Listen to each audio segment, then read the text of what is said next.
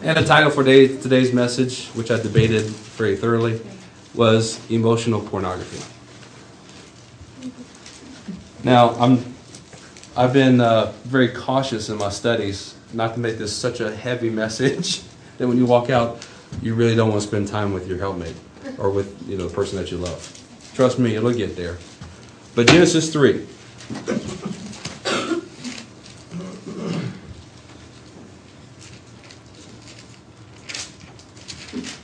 Somebody uh, look inside the, your uh, top of your chapter and tell me what kind of title that you have. The fall of man. The fall of who? Man. Fall of man. Very good point. Keep that in mind.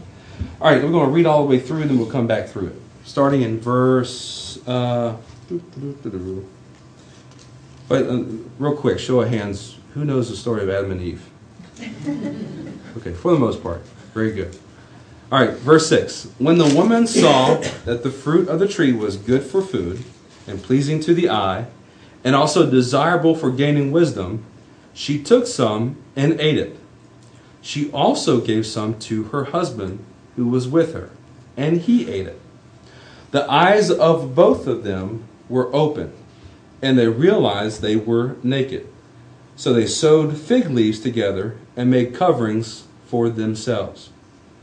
The man and his wife heard the sound of the Lord God as he was walking in the garden in the cool of the day, and they hid from the Lord among the trees, among the trees of the garden. But the Lord God called the man, Where are you? He answered, I heard you in the garden, and I was afraid because I was naked, so I hid. Very good thing to underline. Pay attention to it. And he said, Who told you that you were naked? Have you eaten from the tree that I commanded you not to eat from? The man said, The woman you put here with me. It's always a good response, guys. She gave me some fruit from the tree, and I ate it. Then the Lord God said to the woman, What is this you have done? Now, I shared a little bit of this last night. We had um, a meeting at our house that incorporates singles and newly married couples. Um, but I began to explain, like with a, um, a tall high rise building, wouldn't you imagine that the foundation of that building has to be fairly substantial to support the weight and the infrastructure? Next time you may go downtown or in a high rise, uh, just on the first floor, look around you. A lot of times they do good jobs of this, but they expose some of the supporting columns. And a lot of these columns on the first floor, like a 26 story high rise, it's not hollow on the inside, it's solid for the most part, and it has other infrastructure running inside of it. But when you're standing there, think of what you see around you times 26 and the weight of that being supported above you. Now, one small shift, one small crack in the foundation in that first floor, in that first element, and what begins to happen? the whole building, the entire infrastructure becomes unstable. Having a proper view of what God laid down first and understanding it minus uh, imperfections or misunderstandings is paramount to how you end up with certain views in the New Testament. One thing I, I really despise, and I, I don't really know how to change this, but I don't, do not like the term Old Testament and New Testament. When you think of old bread and new bread, which one would you eat? right? What now? How would you view the Older Testament if I called it First Testament and Second Testament? See, in a totally different light, right? What we always say is that the Old Testament or the First Testament lies inside the New Testament revealed. And the New Testament lies within the Older Testament concealed. That everything you see Paul and other writers of the epistles and other books in the New Testament are expounding on what was already there. Let's draw it back a little bit to Genesis 3. Genesis 3, we have man, right? He's created on what day? Y'all can talk to me. It's Sunday morning. There we go, sixth day. Okay. What began, what prompted him to want a wife? Does anybody know? The animals. The animals. He was given the function and purpose to subdue the earth. And when he began to name the animals, so like Bichon, fish, those kind of things, when he began to name the animals, I say Bichon because I have one. He named them by their function, what they are supposed to do. But he began to notice something male and female, male and female. That these were partnered together to accomplish a certain task, which is to fill the earth. Well, guess what? Uh, Adam was a smart man. He began to look in the mirror, and this Adam nods his head, yes. he begins to look in the mirror and realize that he does not have an accompanying partner. And so, what did God do? God took from his side, we say rib here in Texas, that's totally applicable with barbecue sauce. but God took from his side, from the element of who Adam was, and created or formed a helpmate. Now, uh, if you go to chapter 3, but go back into chapter 2 a little bit before this, uh, let's say in verse 20, halfway through. But for Adam, no suitable helper was found. Labs are great, but they're not the same as my wife. So the Lord, the Lord caused the man to fall into a deep sleep, probably after Thanksgiving dinner. And while he was sleeping, he took one of the man's ribs, or from his side, and closed up a place with flesh. Then the Lord God made a woman from his side, or from the rib he had taken out of the man, and he brought her to the man. So who formed her? God did. Who brought her to Adam? God did. This is all God's original design. This is now bone, the man said, This is now bone of my bones and flesh of my flesh. She shall be called woman. Y'all notice he is operating in his function and design right now?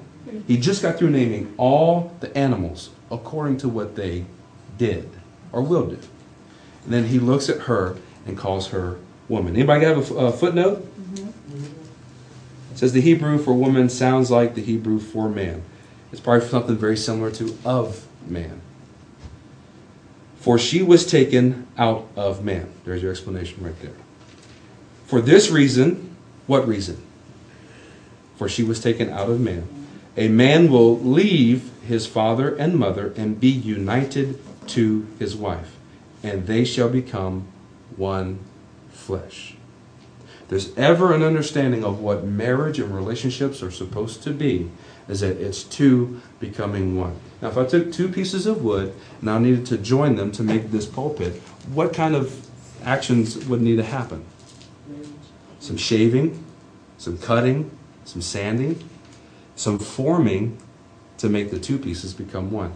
When you become married, for those of you who are single and are, and are looking to get married, marriage is a wonderful thing. We, uh, for seven years, from the age of 16 till 22, as a born again man of God in love with Jesus, this is something I prayed for at least four to five times a day.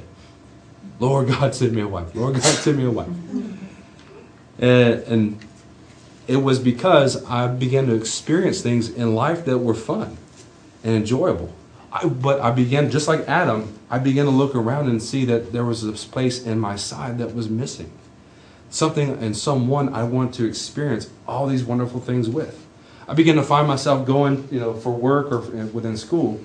Uh, Let's say you go to Grand Canyon, you go to Hawaii or anything else, and it's a it's a beautiful scenery, and it's a wonderful place to be and enjoy, and you're by yourself. That's not fun. It, it may be fun when you have four kids and you just want to get out the house for an hour or so. But for a lifetime, it's not fun. You begin to feel that loneliness. There's an emptiness there that God purposely left so you would cry out for this. And I tell everyone, there, there is there are people who are called. And what I mean is God purposed their function to be for the majority single.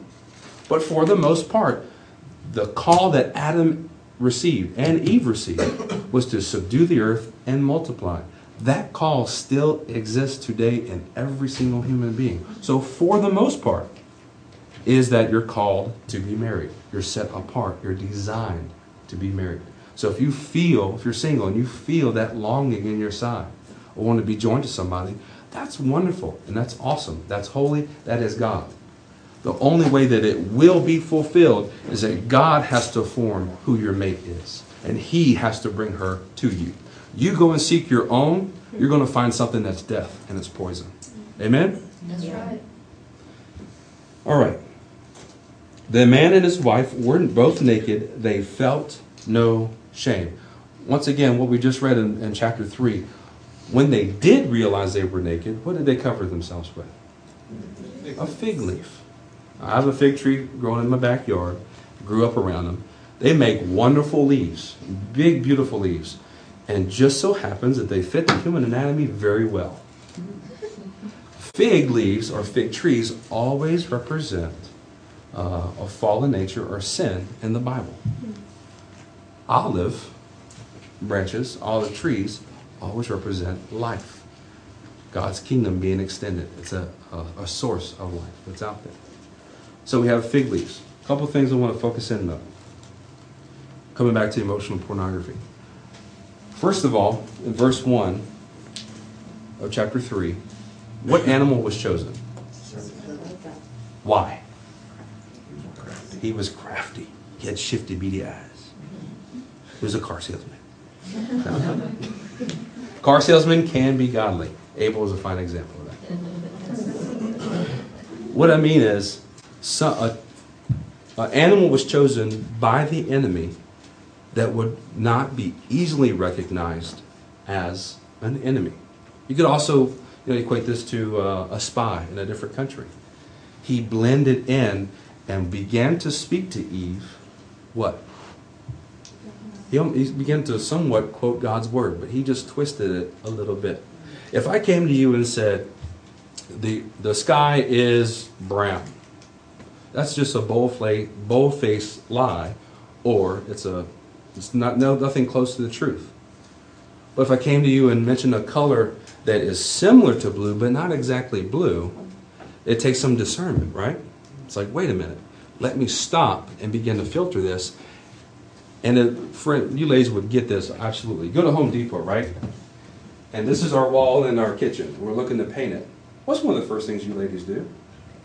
You pick a color, get some swatches, right? And you hold it up to it. You begin to have a standard to measure by. Well, God spoke to Eve, and that spoken word was her standard. But you notice that she, she forgot to do something. Let's, let's read back through this again. Mm, actually, verse 2, chapter 3. The woman said to the serpent, We may eat fruit from the trees in the garden, but God did say, You must not eat from the tree that is in the middle of the garden and you must not touch it or you will die. Y'all see something a little bit different? What was it? Twist his word. Bottom line is that she did not remember exactly what God said. Now, she knew portions of what he said, but not exactly. What it allows is that, number four, Satan capitalized on it. He said, You will not surely die, the serpent said to the woman, for God knows that when you eat of it, your eyes will be open. Is that true? yeah, it happened. And you will be like God, knowing good and evil. Is that true? Mm-hmm. Yeah. So is, it, is he really lying yet? Hmm. He's twisting truth. That is lie. When the woman saw that the fruit of the tree was good for food and pleasing to the eye and desirable for gaining wisdom, she took some and ate it.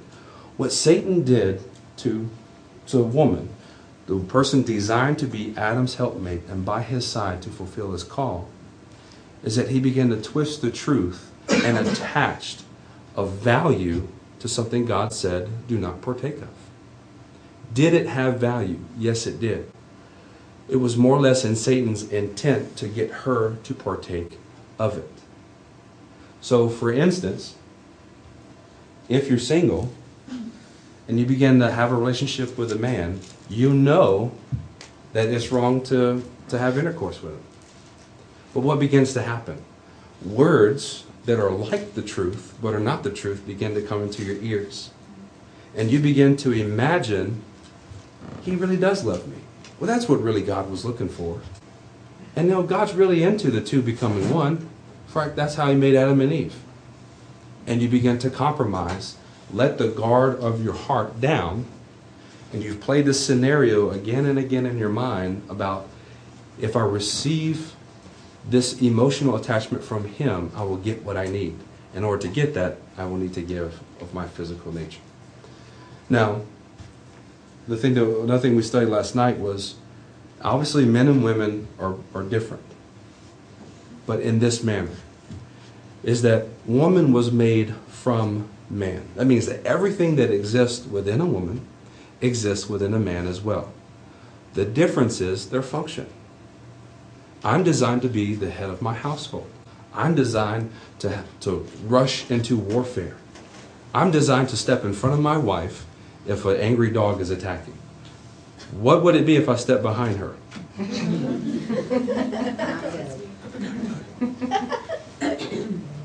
Because the way that we are designed is to rush into combat.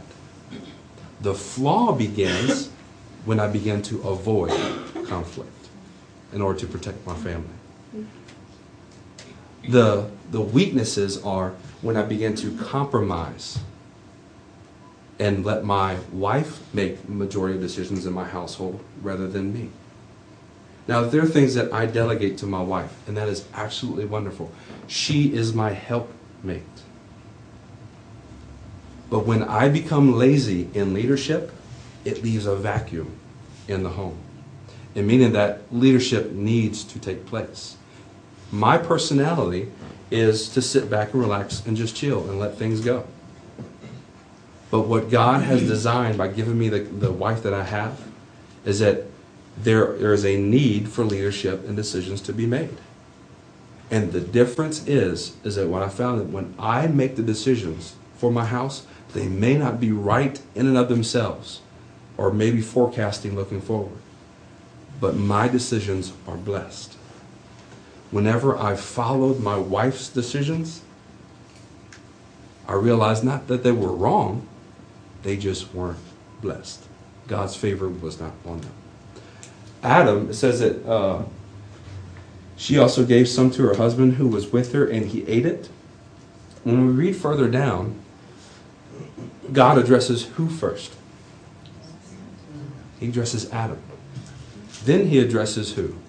Woman. Well, when he begins to pronounce curses, he starts with the serpent and works his way back to the head of the household. Well, whenever uh, households are out of order, you first look to the man. He does what he needs to do by submitting to God and getting himself in order, then asking his wife to get in order, and everything else will follow from that flow down. Authority flows from the top coming down. We have no problem looking at a president and vice president and saying this one is responsible, but so is this one. They just have different functions. This one carries more responsibility and authority, and this one is to aid and support that. That's, that's very easy for us to see in a presidential realm. But now apply that to a marriage. Ah, you feel that little thing twist in your heart, right? I think that's wrong. Maybe this is it wrong? I'm not sure. We're both 100%. Here's the major difference. When God designed Adam and Eve, they were both equal in value. I'm sorry, I'm not a hermaphrodite. I can't generate kids by myself. Also, I cannot subdue the earth by myself. I need my wife by my side. When Adam was cutting trees, who was cutting trees with him? Eve. When Adam was shoveling dirt, who was shoveling dirt with him? His wife. Our wives are called to be by our side. Now, there are times when I, we go out with other men to go do adventurous stuff, and that is something born of God put inside of us. Likewise, what's inside of a woman is to be the damsel in distress, to have her husband, her Prince Charming, come and rescue her. If I run off for adventures for the majority of a week, that leaves a void in my household. If a woman be, is, becomes the damsel in distress four times a day through Facebook and text messaging, that will leave a huge void in the marriage as well. It puts strain.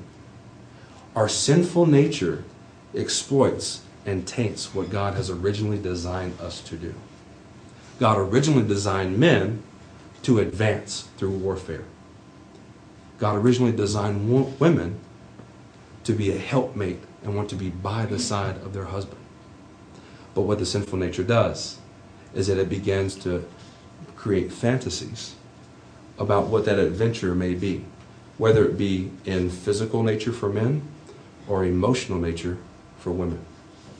Let's read a little bit further on.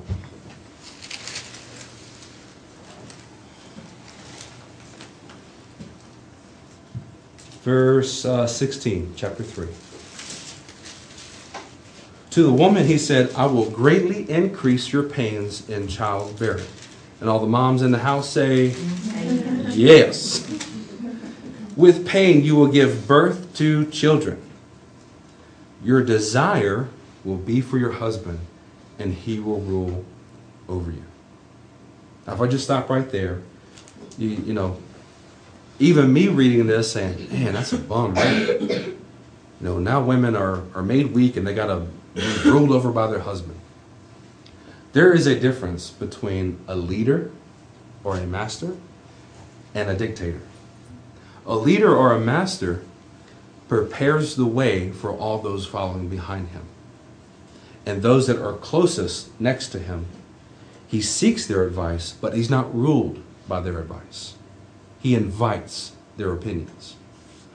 Husbands or husbands to be, be sure that when you're preparing the way, you don't charge so hard ahead that you forget to invite the opinion or invite the, uh, the knowledge or wisdom from whom God put beside you. That will bring her value. Wives, be very careful. If you see your husband, what you think is leading astray, and what I mean by astray is not necessarily the method you think it would happen. If he's leading you outside of God's word, it's a totally different scenario. But taking a left turn to take this street to McDonald's rather than the next one is kind of what I'm talking about. If you begin to want to step in front of him to redirect the path, realize that's not the place that God put you. That's not the responsibility. Where there's no responsibility, there is no authority. Where there's no responsibility, there is no authority. Now, women, do you want to be valued? Yes. Guys, do you want to be respected? Yes. See how that resonates in both genders? The way that God designed us, and actually what's happening right here as a result of sin and disobedience, God put a weakness. He put a weakness that would help maintain order because they could not do it on their own. What He created within a woman says your desire will be for your husband. Do you realize, as a single man, there's only one way I read that verse? But after getting married, I realized that's not the way that I was supposed to understand that? that desire was not a physical desire. That word desire means to reach back and long and look after. There was a woman, uh, don't know her name, she was Lot's wife. When they were leaving Sodom and Gomorrah, when it was being destroyed, that's exactly what she did. She looked back and longed after what she had, the sin that she was in. And the angel said, Don't do this, or you too will be destroyed. And she turned into a pillar of salt. She was destroyed. Because what happened is her heart was emotionally attached. I mean, we, we go through hurricanes, right? We went through a hurricane. 50% of my luggage was pictures whenever we went to go evacuate from a hurricane. I'm, I'm sitting there lugging 80 pound boxes into the, the, the, uh, the van that we had. I said, baby, don't we need like food or clothes? No, we need our pictures. a woman's heart is supposed to be attached to her home. But likewise, in a smaller way, with me and my list for worship, you've got to be willing to relinquish what your heart's been attached to. All this started, this whole thinking about emotional pornography, with I have four girls. And I began to, you know, deal with certain issues uh, ministry wise where young men were getting into things that they weren't supposed to on the internet, and that being pornography. Culturally, we know that pornography is wrong it, it would be absolutely absurd and vile for someone on a metro bus or standing in line at a grocery store to open up a pornographic magazine and begin to read it. That, that's repulsive. And someone would say something in a heartbeat. We might get to the point where that's no longer existent. Actually, that happens in Japan as we speak. But no one would ever have a problem with a deep romance novel that begins to help the woman imagine what her life would be like that she has now with a man like the man inside that book. but they both produce the exact same fruit. And this is something that, that has been working inside of me. So I, I looked at, aside uh, at my four girls and I said, you know what? When they get 16 years old or, or so, they're not going to be tempted to surf pornographic sites.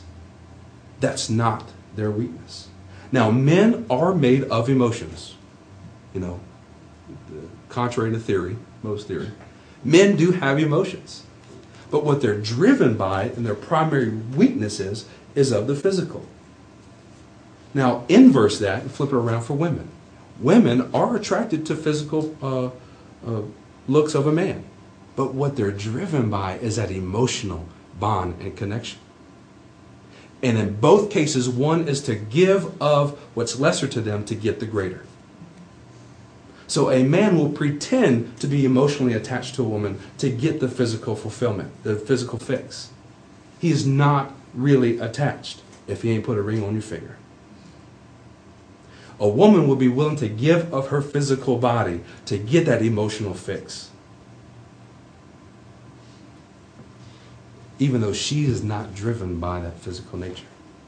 And this took a long time for me to understand.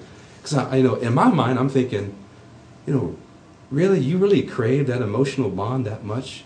We have to go to Bed Bath and Beyond at least once a week? Really? And look at curtains? It's so boring. As a little boy, I would go to Hobby Lobby or something like that, Michael's, and I remember the smell of those little cones. They weren't pine cones, but they had the holes all the way around. It looks like a funnel.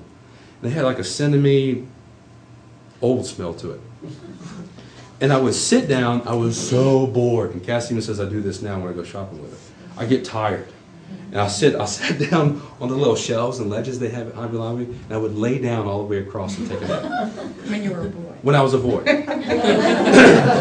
only difference now is that those shelves can't hold me. But what it means to my wife for me to go and become interested in what she's interested in makes and establishes that, that emotional connection. Well, likewise, it was very hard for her to understand that what a man thinks about 24 7, and maybe after 30 it's a little bit less time than that, is something of the physical nature. Ladies, if you think that, uh, here's a prime example a lady walks in, she's wearing a certain dress, all the ladies will turn and look and immediately think of, wow, I wonder how that what dress is hanging on her. That's a good color. It really matches her eyes and her shoes and stuff. Trust me, that is not what a man is thinking. And what I mean is, for us godly men, this is what we fight. This is what we drive off so that we can see a woman in the purest light. Now, let's flip that around. You have a beautiful woman walking down the street with a fairly uh, non comparable guy. Well, you, you, know, all guys wonder this. Is like, well, how'd that you know, dude end up with that beautiful girl? It's because it's not about physical looks. When a man walks into the room, other guys kind of look up and like, hey, what's happening, bro? It's just it, there's no emotional, you know, draw or the need to establish that emotional connections. Guys can go at least 30 days minimum without talking, pick right back up, and there is no big beef about it. You didn't call me, you didn't text me. I saw you on Facebook. I tried to chat with you, but you denied me. You closed it. Right?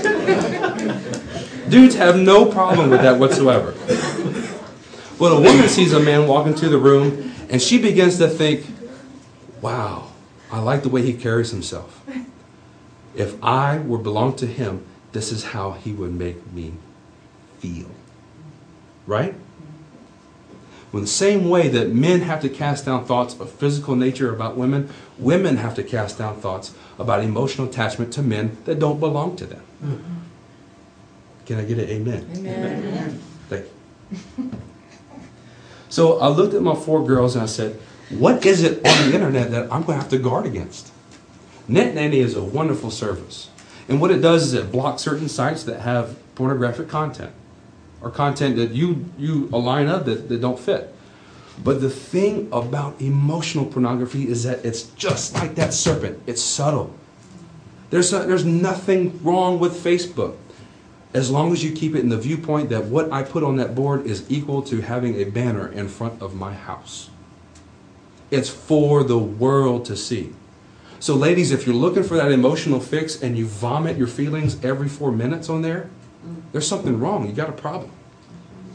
If you occasionally go on there to have fellowship, to encourage, to post pictures of what's going on in your life and be a display of God's glory, that's perfectly fine. And trust me, hey man, uh, the Facebook uh, addiction has hit me. I want to go, I'm, I'm a spyer, I'm a snooper. I never put anything. I get on Facebook, I'm like, oh, what's that person doing? Oh, yeah, yeah, okay. What's this person doing? Oh. But I never put anything. And it gets to the point where literally I'm sitting at work, I'm going, mm-hmm. I got about five minutes. What's on Facebook? Companies have blocked it for a reason. And that's, that's exact, exactly why. Like what I said earlier, men are not absent of emotions. There, there is an emotional element inside of us that wants to connect, but the primary one is of the physical nature. Likewise, in women, there is a physical desire within women for men. That's a necessity. But the primary attachment is of the emotional one. So really what I'm addressing here is not emotional pornography, bad, bad women, man, you just got, you know, the bum end of the deal here. It's both parties have emotional pornography. Jesus said it's, uh, it's uh, when a man commits a sin, he commits it where first? In his heart. So, guys, when you're walking down the street and you see a woman, don't let your mind linger on what she looks like. Don't imagine what's beneath the clothes. Because it's right then and there that you begin to have that emotional pornography, and what it gives birth to is the physical act of sin.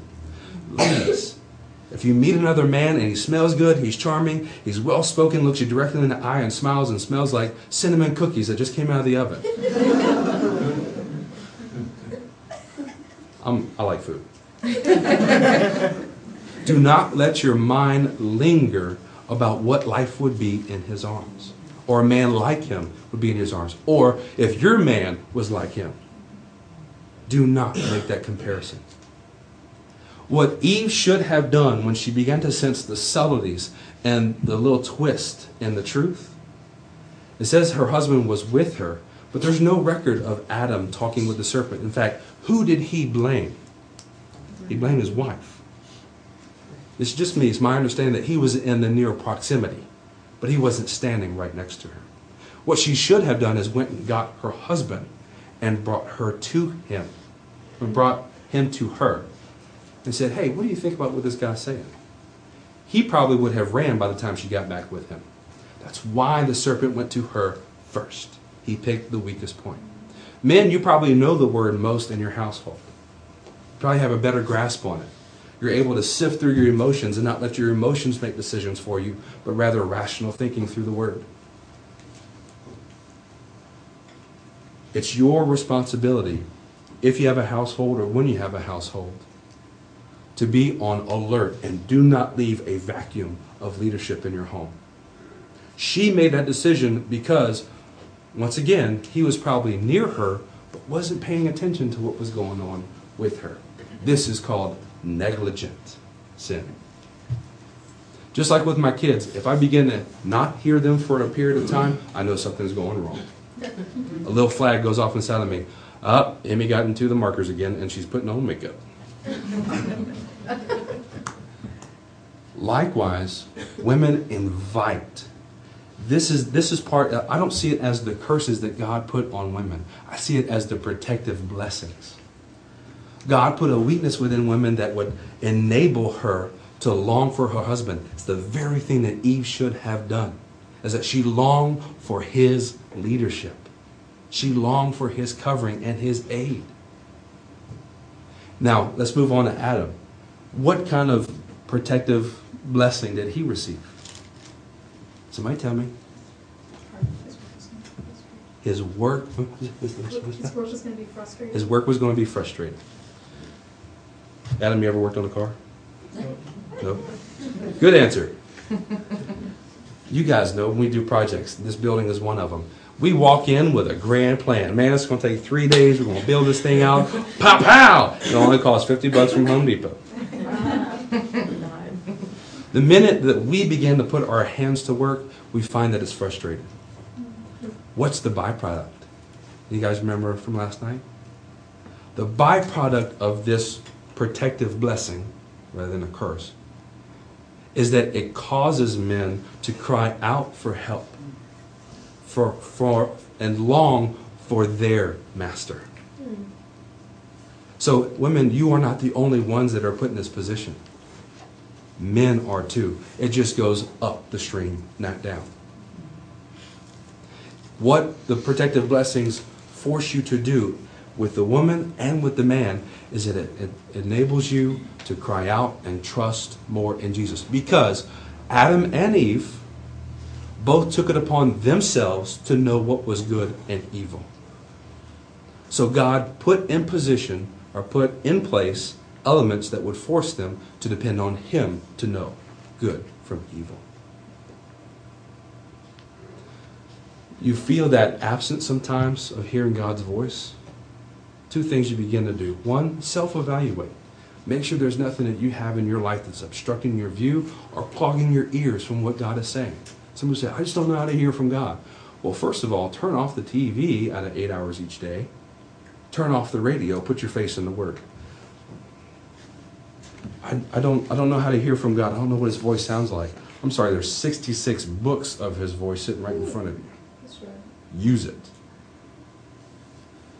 A simple verse can stand out. What and one thing we covered last night, when Moses uh, went down from the mountain the first time, he saw Israel sin. He threw threw down the, the tablets of the Ten Commandments. He went back up, met with God, and God said something a little bit different. He said, "Chisel out, chisel out these tablets." Prior to that, God gave them to him. They encompass the exact same elements as the first one.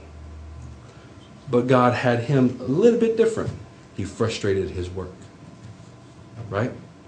Jacob, after all of his trickster ways and manipulating to get his own will, God met, or an angel met with him, and he wrestled with God.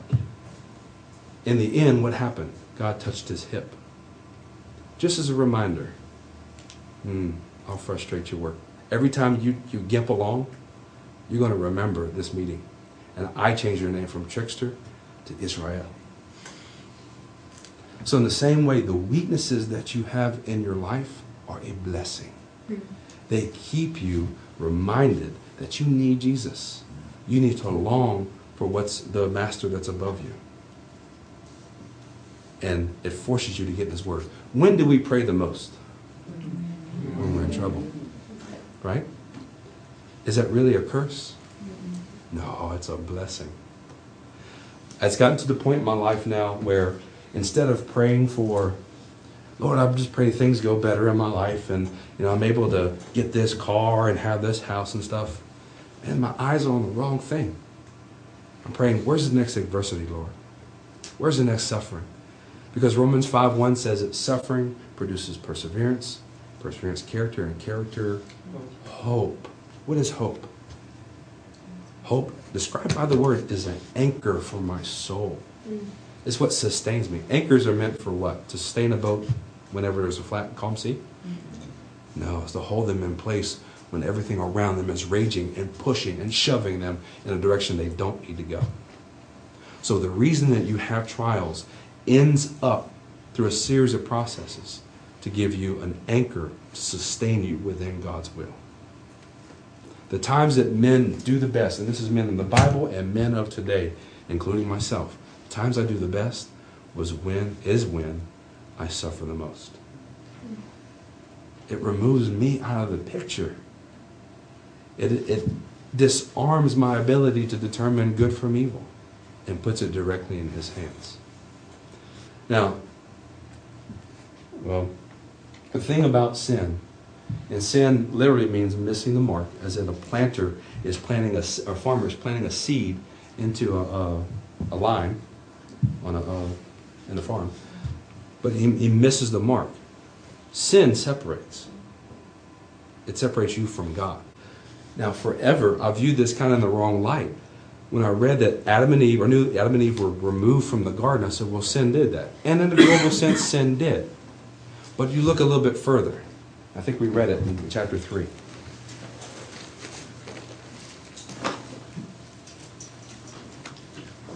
You know, it, it really doesn't do any good to tell you guys to go out and love your spouse, love your neighbor, if you aren't able to accurately discern the weaknesses that impede you from doing that. Genesis is the first book, right? Mm-hmm. Okay.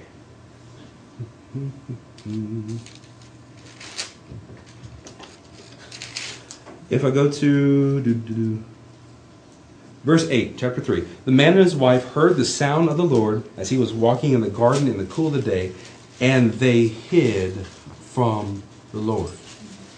In their environment, had anything changed? No. Who changed? They did. One keynote right above that is it says that Eve took of the fruit and ate it. Then she gave some to Adam, and he ate of it. Then both their eyes were open.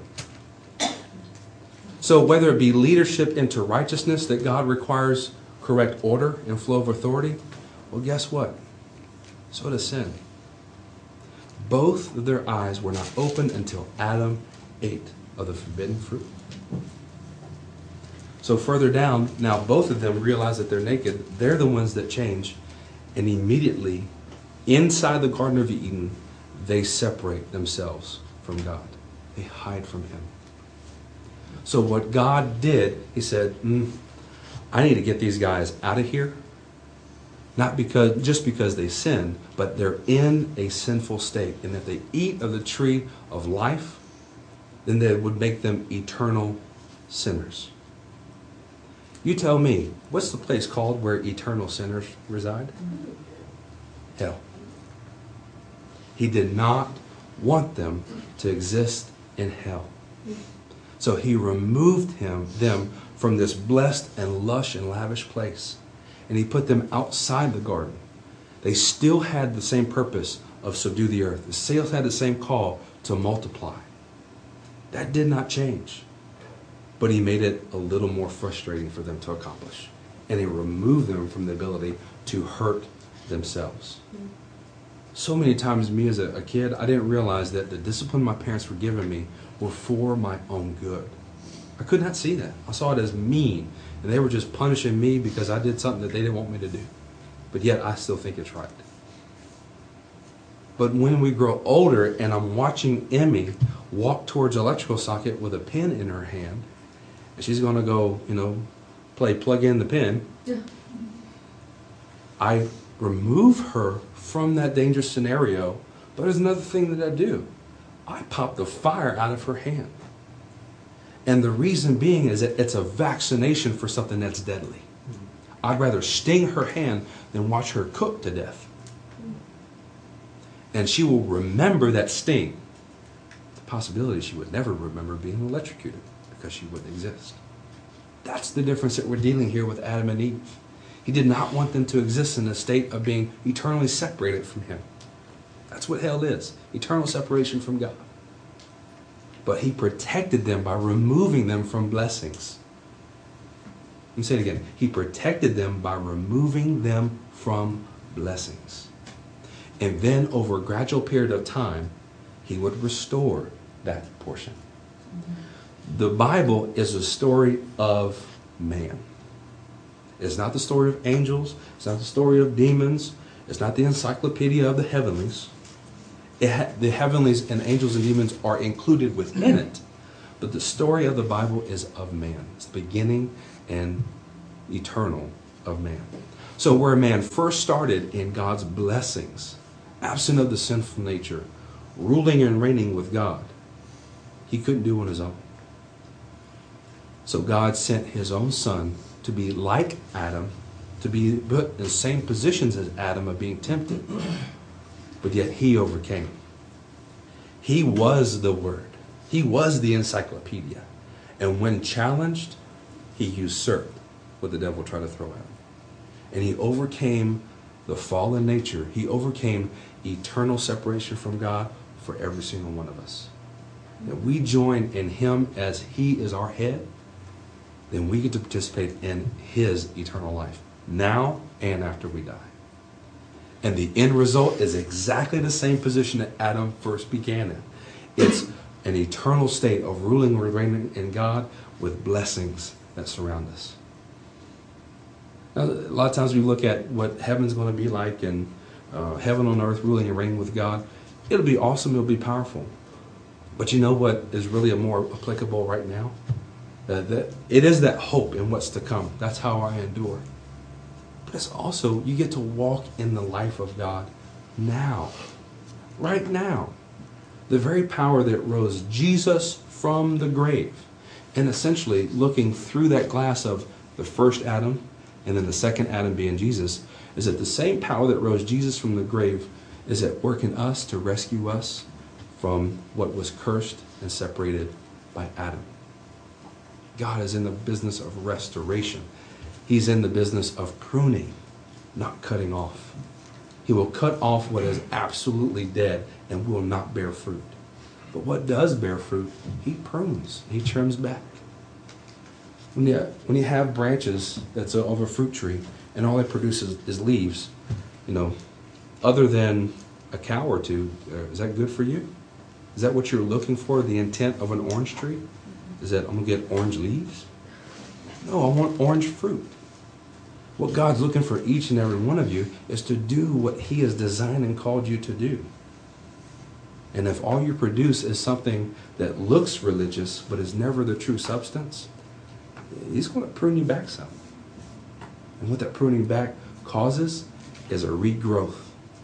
And regrowth into something new. And you probably will remember, hmm, I need to bear fruit now. Because that last time it hurt. Let's go to Deuteronomy 10.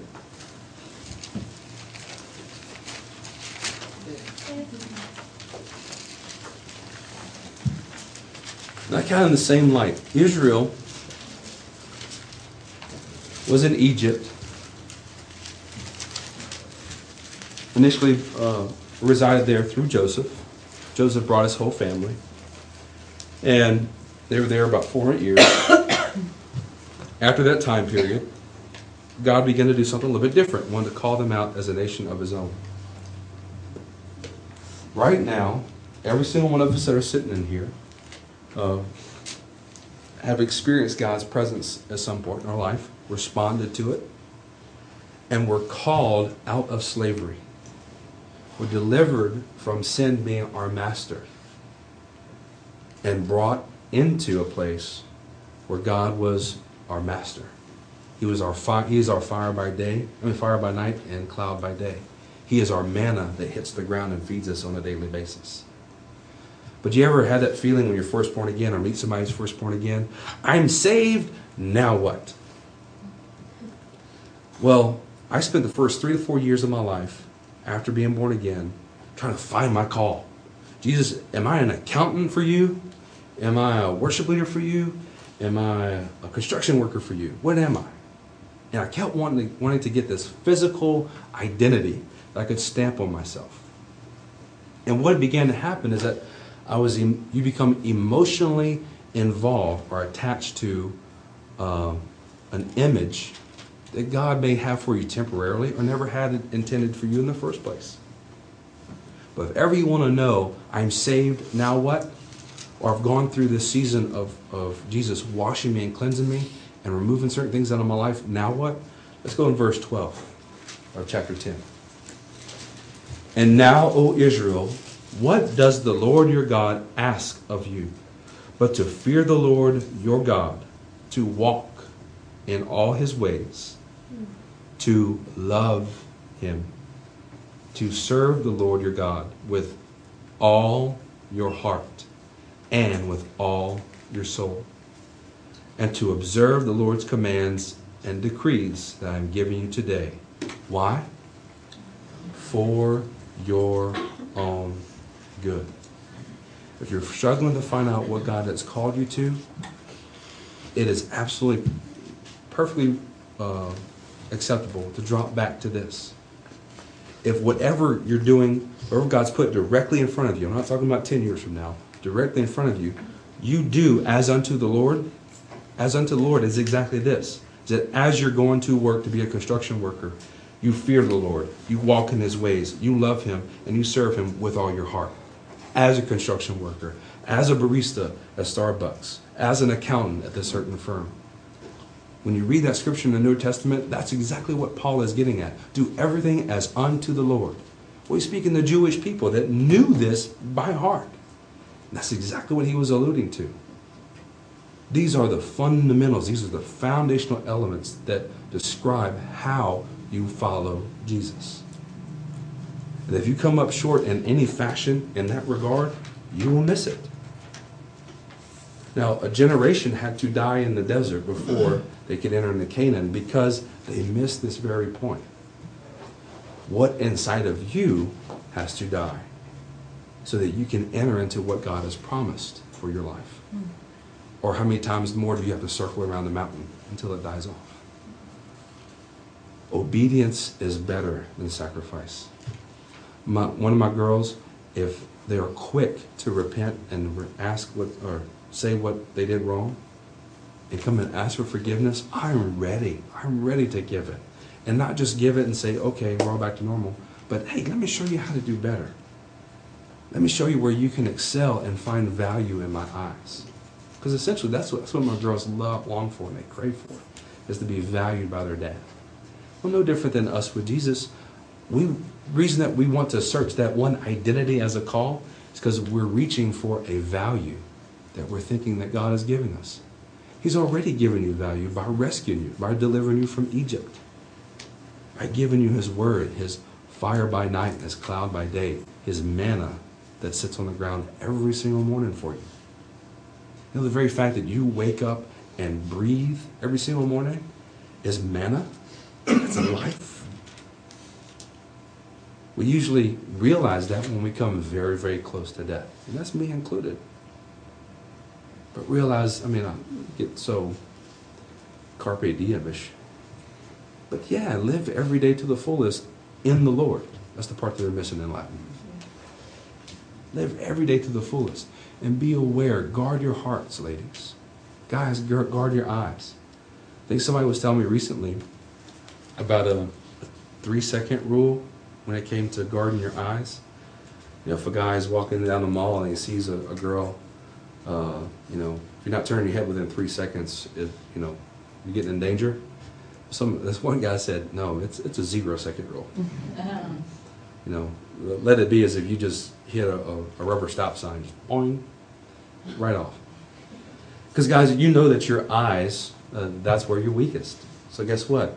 Don't put anything in front of them that would lead you the wrong way. Ladies, your heart, same way. Zero second rule. Don't let it reside. Let it bounce right off your heart and get away. Now, us guys, we turn our neck. So I don't know if y'all can really take your heart and turn it, but set your mind on something else. Distract yourself from that emotional attachment that wants to happen. Beautiful thing that uh, was funny early in uh, Cass and I's marriage, I would, I would get off of work and come home, and Cass is in front of the TV and she she's frazzled. She says, "I was I was watching Dateline, and uh, I just know I got this one extremely uh, rare disease, or this one person in Massachusetts, you know, this guy broke into her home, stole everything she had, and killed her. I just know that's about to happen to me."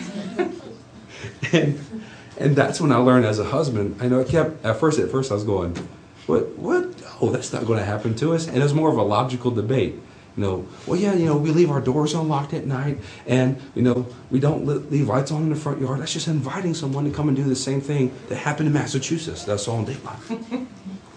and granted, there is some there's some knowledge to that, uh, but I began to realize, like, wait a minute. Every time she watched this show, we come back around to the same element of being scared about something. Quit watching the show. so she put it on 700 Club and has been doing great ever since. Uh, you know, this, this whole thing about emotional pornography is going to grow. It's going to grow inside of me. And as I learn how to more or less put it to use with my girls, uh, there's going to be different elements that are added to it. I already see now in uh, my older twos, uh, Natalie and Sid, that they go to school, and Natalie's first day of kindergarten, she's walking back to uh, the car pickup line. She's holding hands with another boy. Oh, great! Here we go. And you know they have their little you know affections within class and those kind of mm-hmm. things. And as a father, I'm overlooking, and I'm just I'm constantly watching of how far is their heart going? How far is their heart going? Are they getting so wrapped up in this fantasy, this false image of what love really is, that they're willing to act totally retarded about it? No different than I would with a boy. That am I watching his eyes? Is what he's looking at what he think about holy, to the point where when he gets around another girl, he just acts totally retarded. Same difference. So I'll stand on our feet. So in saying all that, husbands, boyfriends, it's okay. You can love the person that God gave you. Uh, ladies, it's okay to want to be emotionally connected with your, your husbands.